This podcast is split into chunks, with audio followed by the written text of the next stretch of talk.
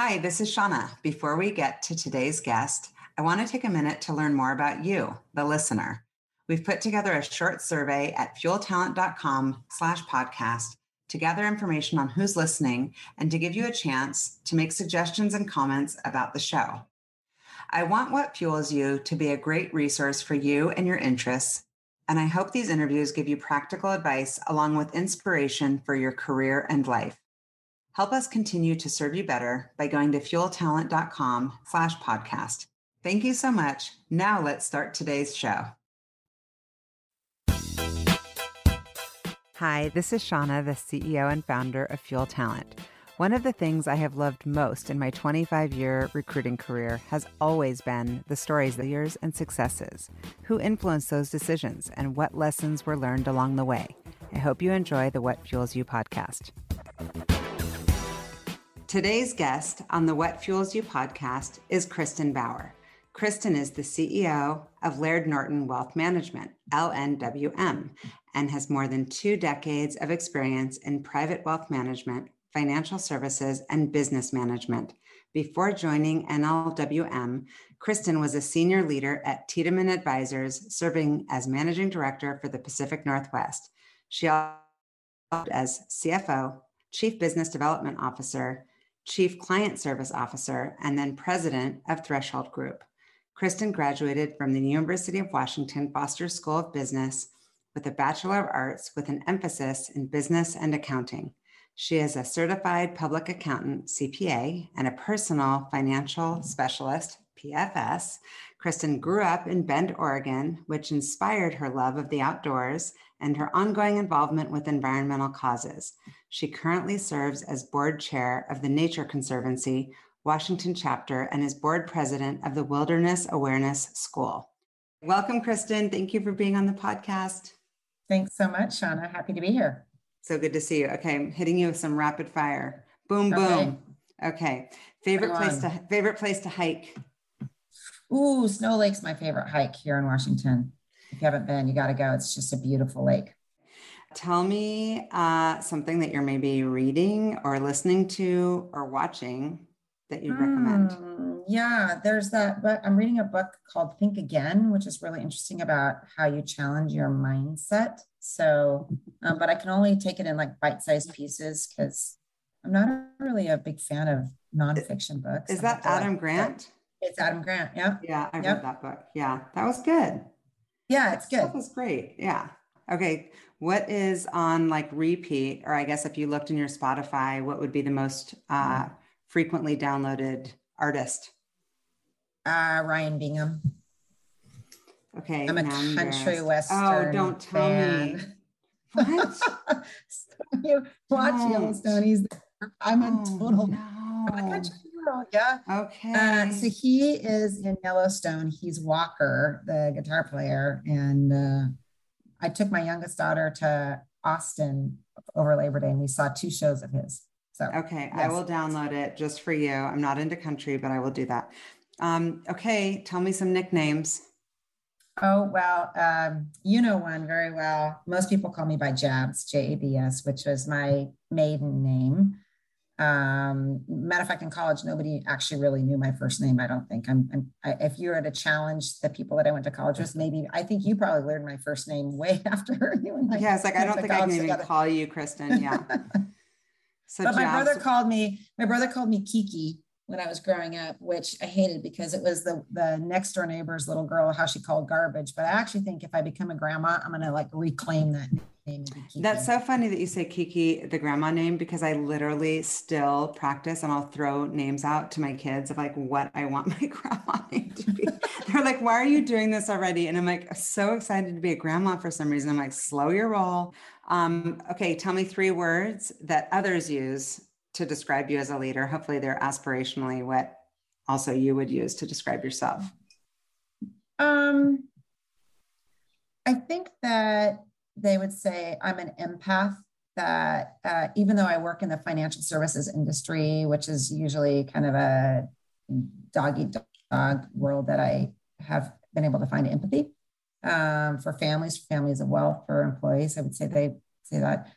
Um, they would say that I'm a connector. I like to connect people together. Um, I, I really find a lot of value in that. And um, I think they would say that I'm personable. Like I really, I, you know, for love of people, I love people. And I really like to understand the, what drives people, the more nuanced things, um, you know, what gets them excited? How can I help them along in their journey? And yeah. what fuels know, them, think, right? it, it, it, yeah, I've been asking, I, I was thinking about your podcast and the name and it's such an interesting name for that. Like what does fuel you? Like what is, what is underneath it all? Right. Yeah. That's the whole point of it. And it's like so linked to what I do for a living, like really accessing that, especially when you're thinking about placing people into jobs or finding talent for people. It's like, what is getting them out of bed? It's more than just right. you have this skill, they have this need. It's like, what, what how does that fit into their well being and their overall right. kind of goals personally and professionally? Um, I love it. Okay. Tell me something that you haven't done yet in your life that you have on your list, like that I just want to do this. Yeah, I have. I have actually um, three things on my bucket list. One of them is to do the Annapurna circuit in Nepal. It's like a three or four week circular hike. It's just it's been on my bucket list for a very long time, and I just haven't been able to find the time to do that. The other one is to live in New York for a season. You know, like the fall, to go there for four months and live. And again, that one hasn't haven't quite figured that one out yet. Although we now have a New York office, so maybe there's an opportunity to to actually pull that off. And my girls are in school and then um, the last one is to do take a road trip down the Baja Peninsula and kind of camp along the way in, in Mexico. I have a fascination with Mexico. Tell me about this hike. How how long is it? Like, what kind of hike are we talking? Yeah, you go around the Himalayas, um, and they have little huts along the way that you stay in, and you can hire somebody to kind of carry your bags. And you actually don't even need to bring much because they have like little. You just sit and have, I think, like a hot soup with a, a family or in a little hut and stay the night and you just keep going. Like you can take like a relatively light backpack. People say it's just like a, a game changer for you and just your kind of mental as you're hiking around the Himalayas. So beautiful, but also just how the police and the other countries live, you know. So how many uh, miles are you hiking like a day ish? I think you can go at your own pace, but you kind of have to make it to that next hut. So yeah, I'm into it. I'm into it. I don't know if you're trying to do this alone, but I like. I don't want to do it alone. So if you want to go, let's, I let's could go. do two out of three of those. I've lived in New York for 13 years, so I, have done the New York mm thing, but I um mm I like those other two. Those are cool. Yeah. And I love yeah, that I you knew them because obviously I didn't prep you with these questions and that you're just like boom. Clearly you're living with intention. Some people would just be like, I don't know, Shauna, you caught me off guard. You're like, here's my three. that doesn't surprise me at all. Okay. Well, because um, I haven't accomplished them either, but they've been on my list for a very yeah. But at least you know what they are. I mean, I don't know how I would answer that. I'm asking you, and I, I mm. I'm like, mm. okay, I'll just cut paste what Jabs is saying. um, introvert or extrovert? Uh, I'm an introvert that can pretend to be an extrovert. I've gotten really good at being an extrovert. Yeah, I actually was going to um, call that one. I was like, that's going to be her mm. answer. Um, okay, so Bend, Oregon, also like for me, that's it's not necessarily on my bucket list, but it's this mm-hmm. area that I want to spend time in. Tell me about your childhood in Bend, Oregon.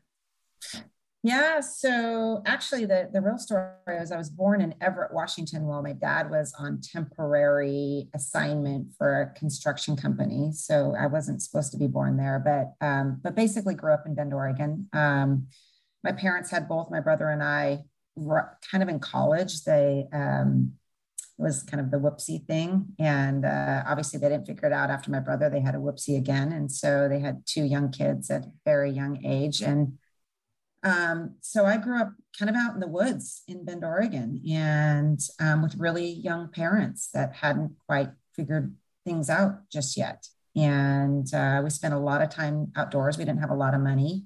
We did a lot of you know, kind of camping and hiking. My dad was on ski patrol, so we went up to the mountain every weekend and um, skied. And you know, it was a really, it was really about being outdoors and outside. Yeah, and I, I it sounds I pretty ideal. It sounds pretty idyllic, even though there wasn't money, and it's probably like you didn't even know that you didn't have money.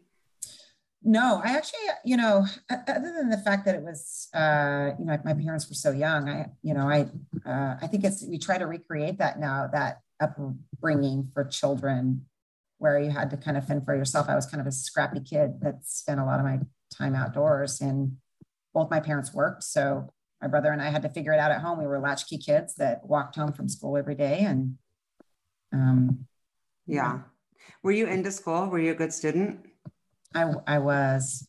I was. But you weren't a nerd. You weren't a nerd. What were you doing outside of being a good student? So my mom um, started a gymnastics academy in our backyard, and that's where I met my dearest friend. She was my mom's first student, and her parents traded like bales of hay for gymnastics lessons. And so I spent a lot of my time growing up doing gymnastics, and um, that went all the way through through actually my, my freshman year in college. Um, you weren't you weren't at school yet, but I did do gymnastics my freshman year in college, and that was kind of how I, you know if I wasn't uh, skiing or you know being with friends, I was I was at the gym. And what was your special thing in gymnastics? Was it the beam, the bar? What was your? I'd say the bar and the vault. I'm actually not very flexible, which makes the beam and the the uh, uh, floor tough. So the vault is like run fast, hit it hard, go in the, in yeah. the bars. Yeah. So I was what's, not very good. What's actually, crazy about to be honest with you. well, to be able to do it in college is no joke. Um, yeah. And so, were you, who was driving you to be kind of, I guess, driven? Like, was there was there a um, a value around success? Yeah, my brother was a pretty intense athlete. He was a runner and a cross country skier, and so I think it was just part of our family upbringing. There wasn't really a lot of pressure from my parents. I don't know, maybe it was more internal driven. But yeah. he was older than me by 15 months, so um, I I do have a little bit of a competitive nature in me, and maybe fueled by my. I don't my think I knew that. I've got the 16 month older brother too. Scott's ah, 16 months older than me. Really? It's, it's yeah. yeah. 15 months 16 months yeah and so um, did you have teachers that kind of exposed you to the idea of business because I know that you studied um, at the Foster School of Business, which today like nobody can get in. Right, um, right. And it's an incredible school, but um, back then I feel like, um, how did you even know that you wanted to study business? Yeah, you know, I um, I, I, I think the people that had the most impact on my life was my third grade and fourth, fourth grade teacher. My third grade teacher was Mrs. Brannon. She was so smart and wise and actually empowered me to like think that I could actually be smart myself. And I think she instilled this for love of numbers. I really, really like numbers. If you look at my SAT scores, I got like 750 on math and like 400 on English. So I'm a terrible English major, but really math. But my fourth grade teacher was Mr. Ingram. And he could care less about academics. He was about love, which is so interesting. And I remember my first day in fourth grade, he shared the story about two orphan kids. Um, baby's just born, and one nurse would like love on one and not on the other, and just that that connection to human beings and love and how that actually fulfills success in um, in your life. It's just having love. um, he was a fascinating teacher, and the kid, the class was unruly. Like kids were just, you know, all over the place. But because all he would talk about was just like love and purpose and connection. And so, um, anyways, are you still in touch with teachers. those teachers? Um, I was in with Mr. Ingram passed away, gosh, probably 15 years ago, but I was with Mrs. Brannon. Yeah, they're both in, they were both in Bend and my mom was a teacher too. So, um, I don't know. From there, I kind of that he instilled a little bit of confidence in me. I guess I would say. Yeah, they both did. Um, Isn't that amazing? Yeah, like teachers amazing. just need to know these stories. Um, the impact, whether it's doubt. I had dinner um, months and months ago where we had kind of a, a table topic at a dinner party at my house and we were talking about teachers and the inspiration or lack thereof and one guy who's massively successful was saying that a teacher basically brought him mm-hmm. into parent teacher conference and, and told his parents in front of him that he wasn't going to basically amount to anything that they should start looking at like vocational schools um, for him like in front of him Yeah. Learning disability, which today people know a little bit more about, but back then they didn't. Right. And he said that like every little bit of success, he like sends that teacher a letter. Like he a little bit of that like um carrot wow. stick, like um yeah. fueled yeah. by doubt, like fueled by like proving someone wrong versus like I was always supposed to be successful. So of course right. I'm right. holding myself to that standard. It's just fascinating what kind of gets people to push themselves to that next level. It, it sometimes yeah. is doubt. Um, so it's fascinating. So how did you choose UW of all the schools? Is it because it could have been U of O? A lot of Oregon people go there.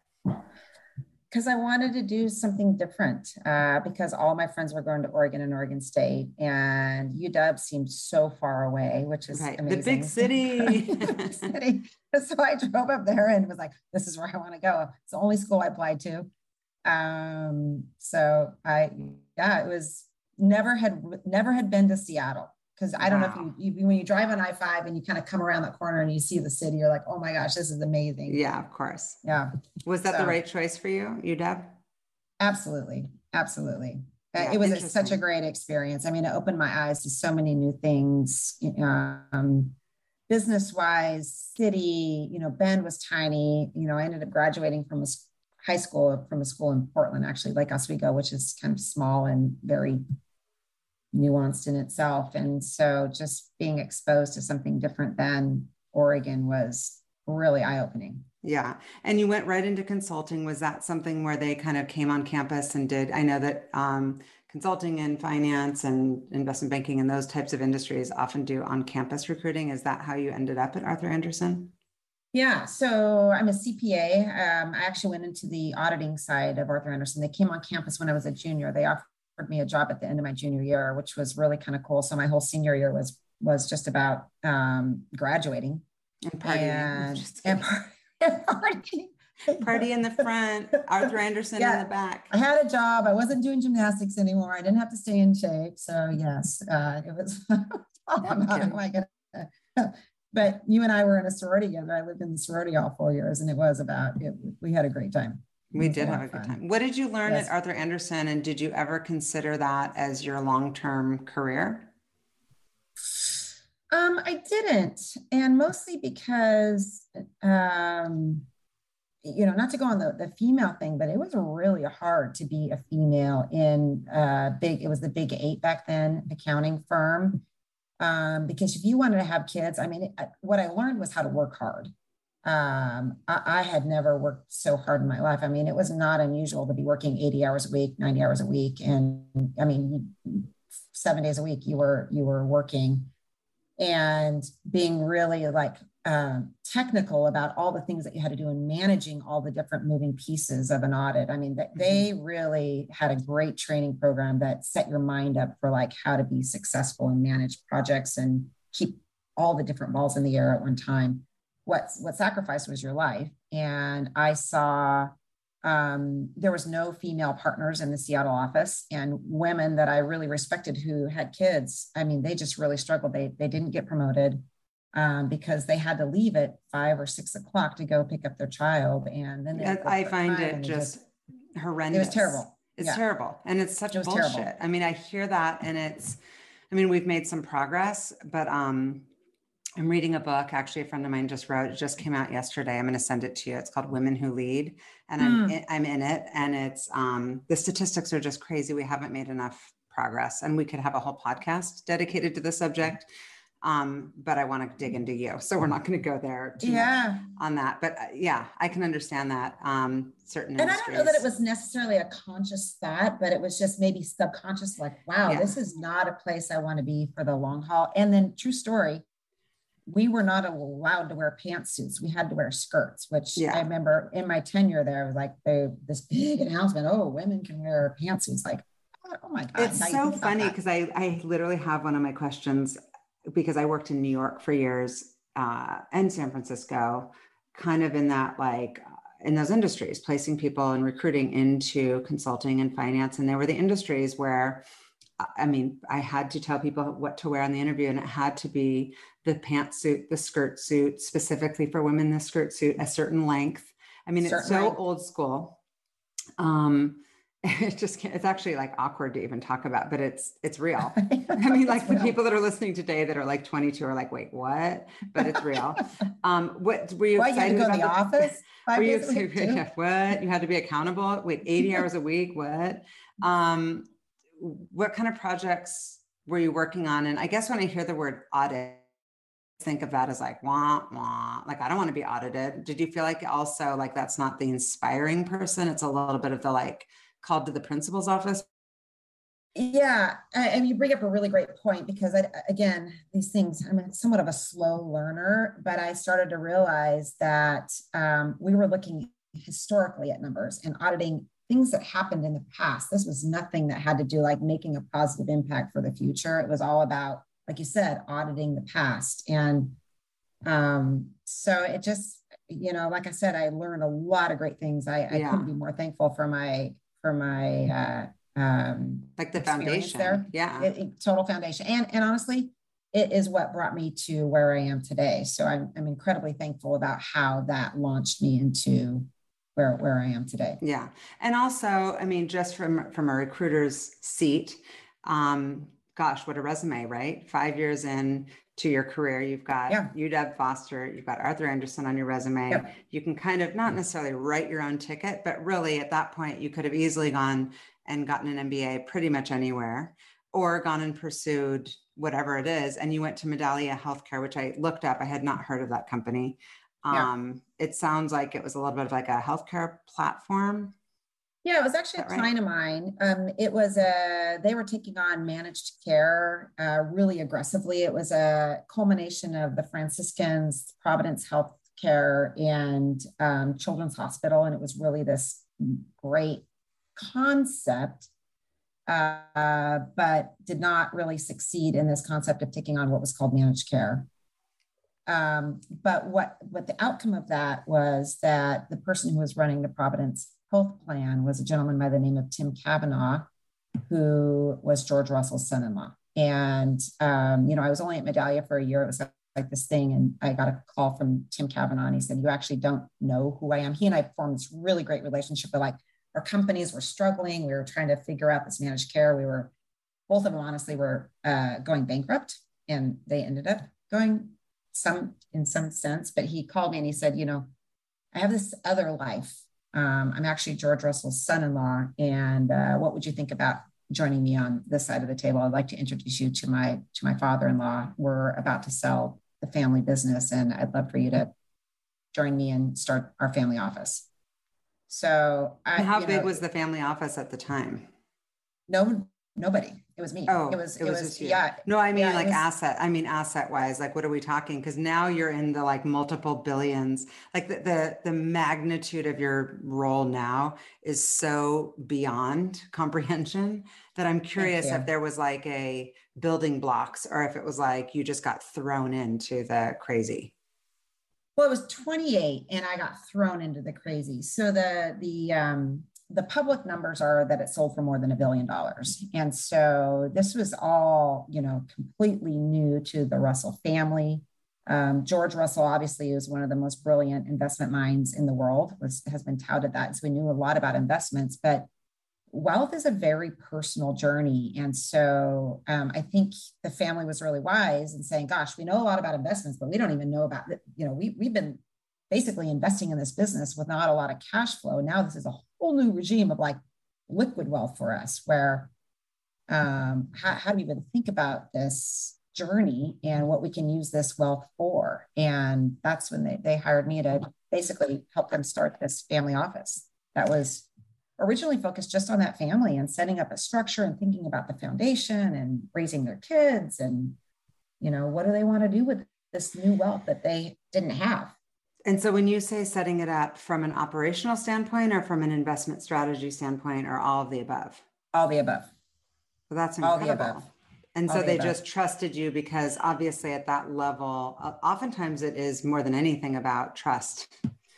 that's 100% what it was about tim and i had a really trusting relationship we had formed a friendship and um and through very difficult times it wasn't all it wasn't great it was like we were uh in conflict with each other because our companies were trying to negotiate, but we built this level of trust. And then, um, you know, I, uh, I, I was very fortunate that he introduced me to his in-laws and what a wonderful, wonderful family. Yeah. And my gosh, I mean, clearly a huge pivotal part of your identity, your career took you through raising your girls. I mean, 19 years with one family, with one company, but it didn't just stay with them. You grew it because it's like, hey, sure. now we can mm-hmm. scale this thing. how did that, how did you guys make that decision and what did that look like? Yeah, so um, you know, these stories are so interesting. So the family sells Russell. We start setting up this structure. They're finally at a place like we can enjoy this wealth. You know, it was like 54 years of building the business. Jane Russell was in the business. You know, a couple of the kids were in the business, and Jane Russell gets diagnosed with cancer. And it sent the family in, I'll say, a major tailspin of like, okay, we have all this wealth, but we can't save our mother and we, we've we've worked so hard to get here and now like what what is it worth to us so the we sat down I, I can't remember this time exactly about what's important to us as a family. What are we going to do with this? How can we actually make a positive impact on the world with this wealth? We can't save our mom. She passed away a year later or 16 months later. Um, and that was the that was the original idea for opening our doors to other families of creating a community of families where you could you could believe in this notion that we can use wealth as a force for good that it's not this nasty thing where it's just about making money that that we can actually um, use our resources whether it be wealth or our name or an impact and make a positive impact on the world and a positive impact on our family you know thinking about legacy raising our kids and um, so that we opened our doors in 2004. Jane passed away in 02. We went through a whole year of like figuring out how to do this and opened our, our doors in 2004. And then that's what we grew that business and ended up selling it to Tiedemann Advisors about 17 years later. And I mean, it was a really wonderful business that was thoughtful about families, helping families make an impact, thinking about well-being. And you know, it's it's really hard to even like let's think about raising your children in this space of affluence with a lot of wealth like how do you raise them to be self-sustainable and happy when they when they're going to inherit all this wealth and that's what the company was about it wasn't about making a bunch of money even though that it, you know you can do good and do well at the same time it was really about how do we support well-being for wealthy families the kid part i think is so complex um, we had these friends in New York who came from nothing and they had a hedge fund and they had all this money. And, you know, it's easier to have a driver in New York. So they had a driver.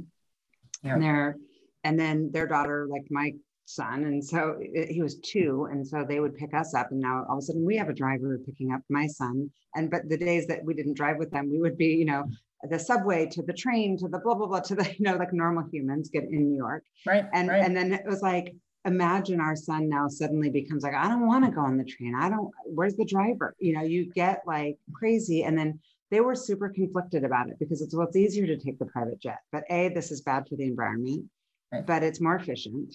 But then how are we going to create kids that are gritty and driven like us?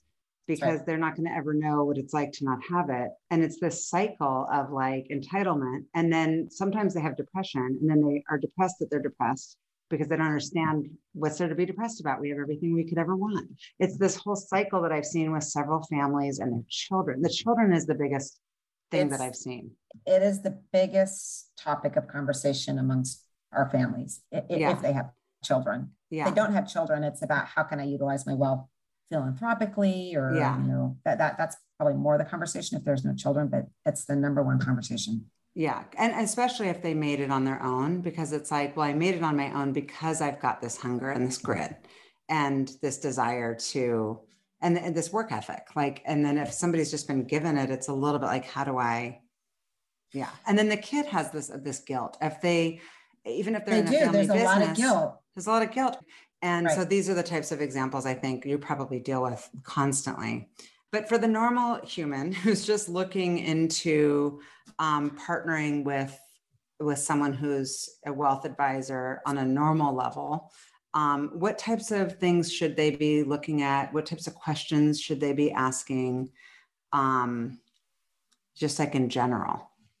Yeah, you know, for for me and for us, um, it really is about what are your goals and objectives and honing in on truly what is meaningful for you. Investments are just a tool and a lever that you can pull. Estate planning is just a tool and a lever. It's really about taking a step back and figuring out what's important to you and how do you want to utilize your wealth or um, what wealth do you need to facilitate those goals and objectives and how can we help get you there i mean it's it's about developing a plan for you that has to be nimble because markets change, estate plans change, kids are born, people pass, all those things. But it's it's about the impact you want to make, well-being, and you know, thinking about how you can what, what's the what's the what's the use of having wealth if you don't have well-being? Um, hundred percent, hundred percent, right? And and like i said there are there are just our tools behind the scenes to help you get there. It's really about well-being and accomplishing your goals and objectives. Yeah. And you know I, and i think again going back to you asked me what what people would say about me and and, and i said i was an empath. And you know i think oh, part of it is having a lot of empathy for the journey and helping people because there is a lot of guilt with wealth especially within the second and the third generations of families. The first generation seems to be very driven and, like you said, gritty and you know competitive and. Um, but oftentimes, I find that the second and third generations, there's a lot of guilt in trying to figure out what what's meaningful for me. How can I make my own impact? Because people are looking at me like I inherited all this wealth and I can't, I just couldn't have earned anything on my own. And so it really is about helping families through those journeys. Mm-hmm. So that's the like 30,000 foot level of like, um, I guess, philosophy around impact and meaning yeah. of kind of what you want. But like, what's your actual personal approach to investing and your kind of overall investment philosophy, I guess? Yeah, I mean, it's it's it's all about diversification and nobody has a crystal ball in um, looking at what's going to happen in the markets. Um, it's about thinking of all different asset classes, you know, whether they be private investments versus public markets, real estate, et cetera, and having a really well diverse portfolio. It's about understanding your own personal risk, um, which oftentimes has uh, figuring out what your time frame is and how much risk you're willing to take and how much you can actually stomach. Um, and then figuring out what kind of impact you want to make. And do you do you want to invest in something that's having having a positive impact outside of a positive financial impact you know? And so um and then and then underneath that if you kind of take a step down it's like where do you find investments that that align with that? And where are you spending your money? Does it make sense to go into a private equity investment? Does it make sense to go into the market? How do you go into the market? What's the most cost effective efficient way to do that. Is it a passive or is it an active investment? And so, um, but if you don't start up top and think about what are my goals and objectives, what is my risk, and then developing a plan, like I said, investments are a lever, but what's the overall plan? Um, that's the most important part. Yeah. And are you ever, um, I mean, I guess you're in a position, well, I mean, let's go into Laird Norton now, because now you're at a whole nother level it, which is crazy town to me. Um, it's public. I mean, talk about the assets under management. Tell me also just like how this whole thing happened, because only been a few years. Yeah, so uh, Laird Norton was founded 55 years ago. Laird Norton Wealth Management is actually started as a trust company um, for the Laird and Norton family. They're a seventh generation family that's really intentional with their wealth. Uh, the company started taking on other clients in the 80s and the family I, I, like to say the the laird norton family was uh, uh, they had a family business. They became a business owning family when they um, they were originally in timber. And now we're a, we're a business about families. So um, when i joined in 2020 april 2020 if you all remember that's perfect the timing. pandemic perfect timing um, we were managing about 3.8 billion in assets. And over the next really 14 months uh, we we acquired, merged with two other companies, and now we're um, well, depending on the day, it's been a tough financial market, but we're we're around 15 billion in assets under management. Have uh, just shy of 200 employees and offices in New York, LA, San Francisco, Seattle, and work with about 1,500 families all across the U.S. So it's been a it's been a you know almost quadrupling our growth or quadrupling our growth in a about a 13 month period like i said was that something that was really intentional or did it happen organically um, it, it, it, was somewhat intentional. And I'll tell you that the basis of who we are, I think, is really attractive to organizations similar to ours. I mean, it's, um, we're family owned, majority family owned. We have employee owners too, but this family that's committed to the next seven generations, and we're not private equity that's looking for a turn on our money or an exit plan you know people people who work with families want to make sure that their families are taken care of for the next generation. And even though i may not be here wanting to have an organization that's committed to this space that isn't about just making a lot of money it's about doing what's right by families. And i think we have a history of of doing that for families. So um, the first one was more i would say intentional. The first um, merger we uh, acquired a company here in seattle and brought on uh, a team of 15 and around 2 billion of assets under management. Mm-hmm. What company what was, company was that? Uh, the name was Filament. Okay. Really great company here in Seattle that was working with some ultra high net worth families and a, and a great team that was um, innovative, which has been really nice. And um, so we brought them on in uh, December of 20, 20 and then literally uh, a, a, month later i got you know we got a call from i got a call from deb weatherby who built her firm called weatherby asset management 32 years never done a deal started herself and a really uh, thoughtful firm invested heavily in impact investing really thinking about diversity works with incredible clients and an incredible team and i think this notion of a values alignment with the family, with this long term um, commitment to this space. And then also the fact that we were doing some things that she had, was thinking about doing, like we have a trust company, having a trust company in addition to what's called a registered investment advisor. Yes. We're kind of a unicorn in this space where yes. there's a handful of other ones.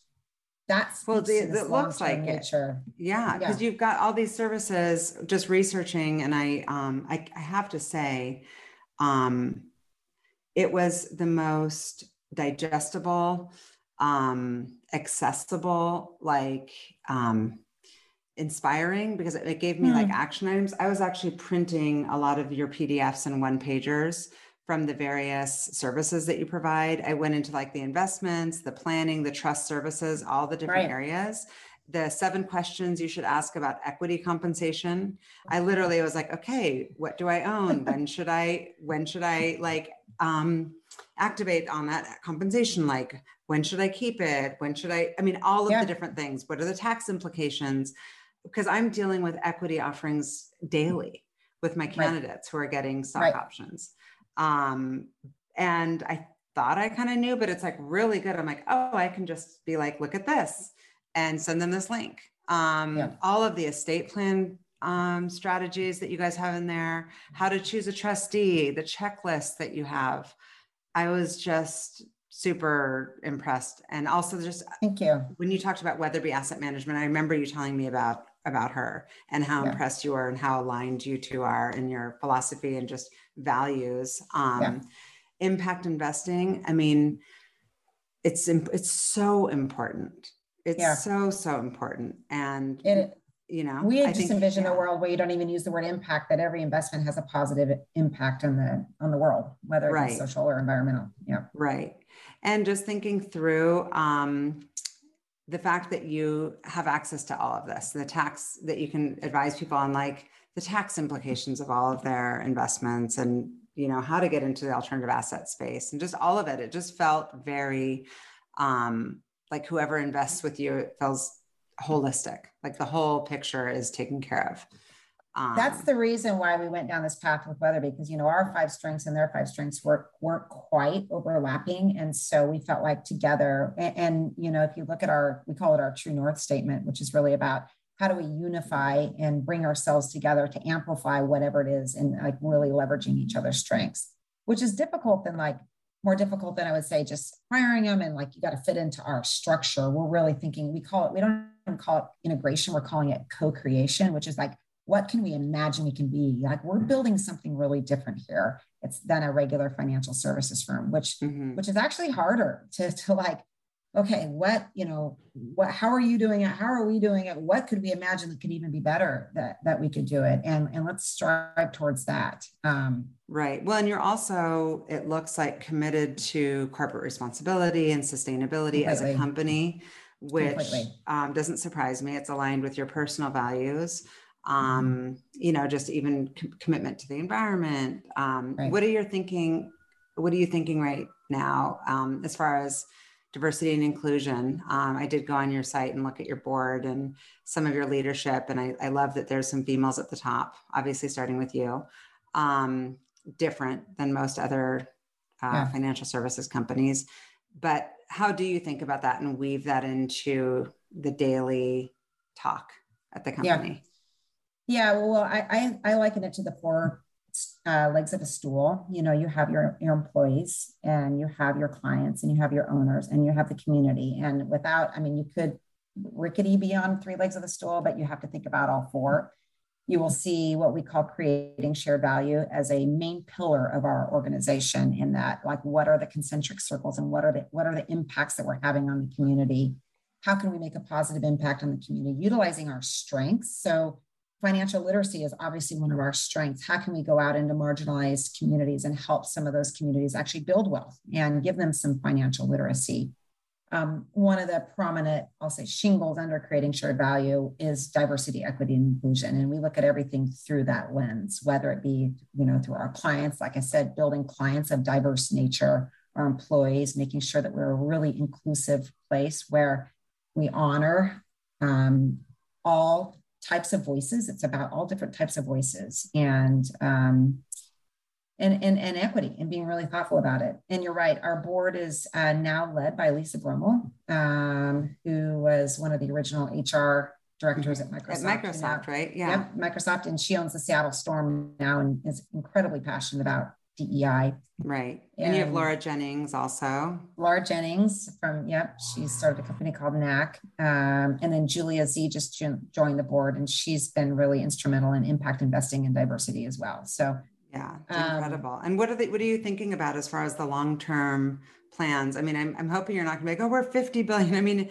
how do you can't get much, it's incredible the size. Um, and I think for me on a, on a way better and way smaller, like itty bitty ant size, like for me, with I think about my company, I get scared of losing control of, yeah. like you said, connectivity um, to people. Like the bigger you get, yeah. the more families, um, you know, to make sure that it's not just uh, sending yep. documents and updates, but actually spending time and feeling like you really know them intimately.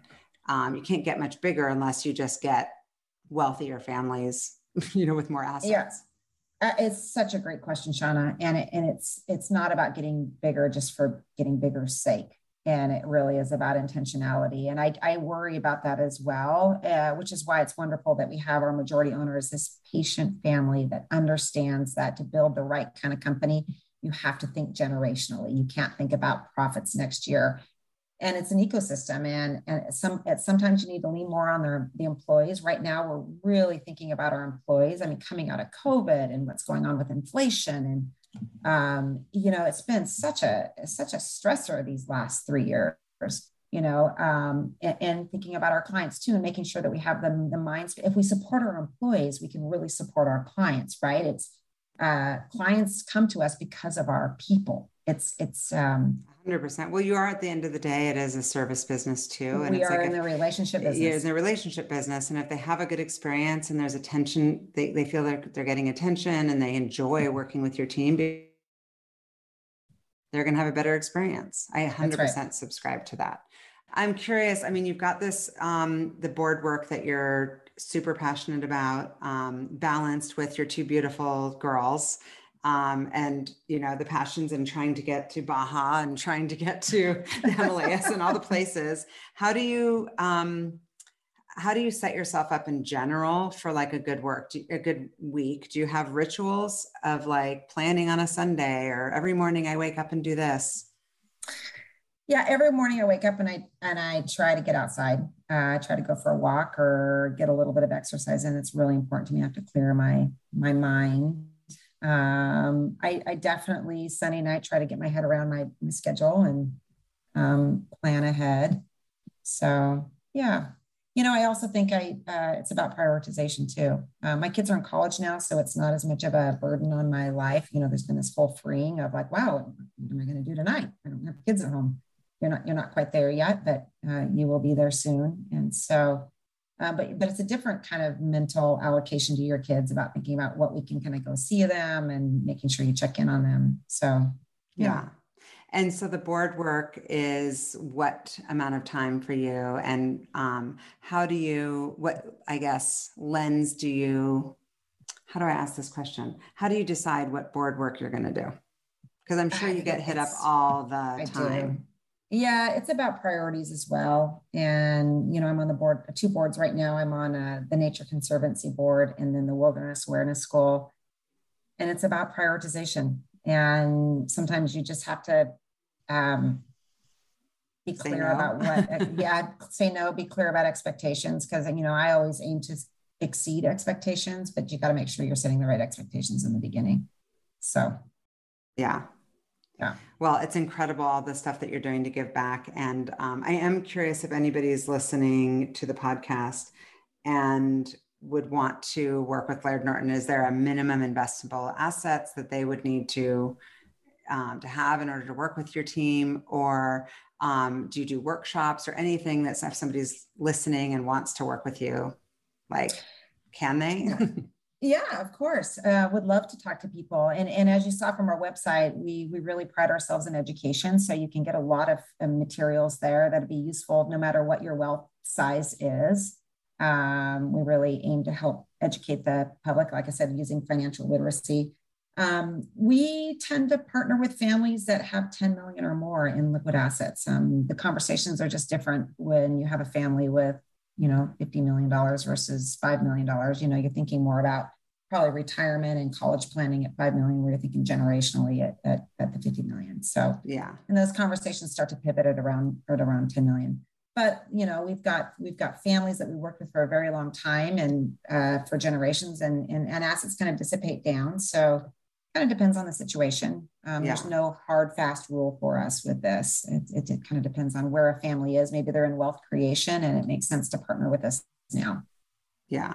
What I think would be incredible, and I might just have to hit you up for this, is to host something and just have you come in and talk to people because so many people could benefit from your wisdom of just your philosophy and the way that um, that you personally think about well-being as it relates mm-hmm. to wealth and how the two are integrated.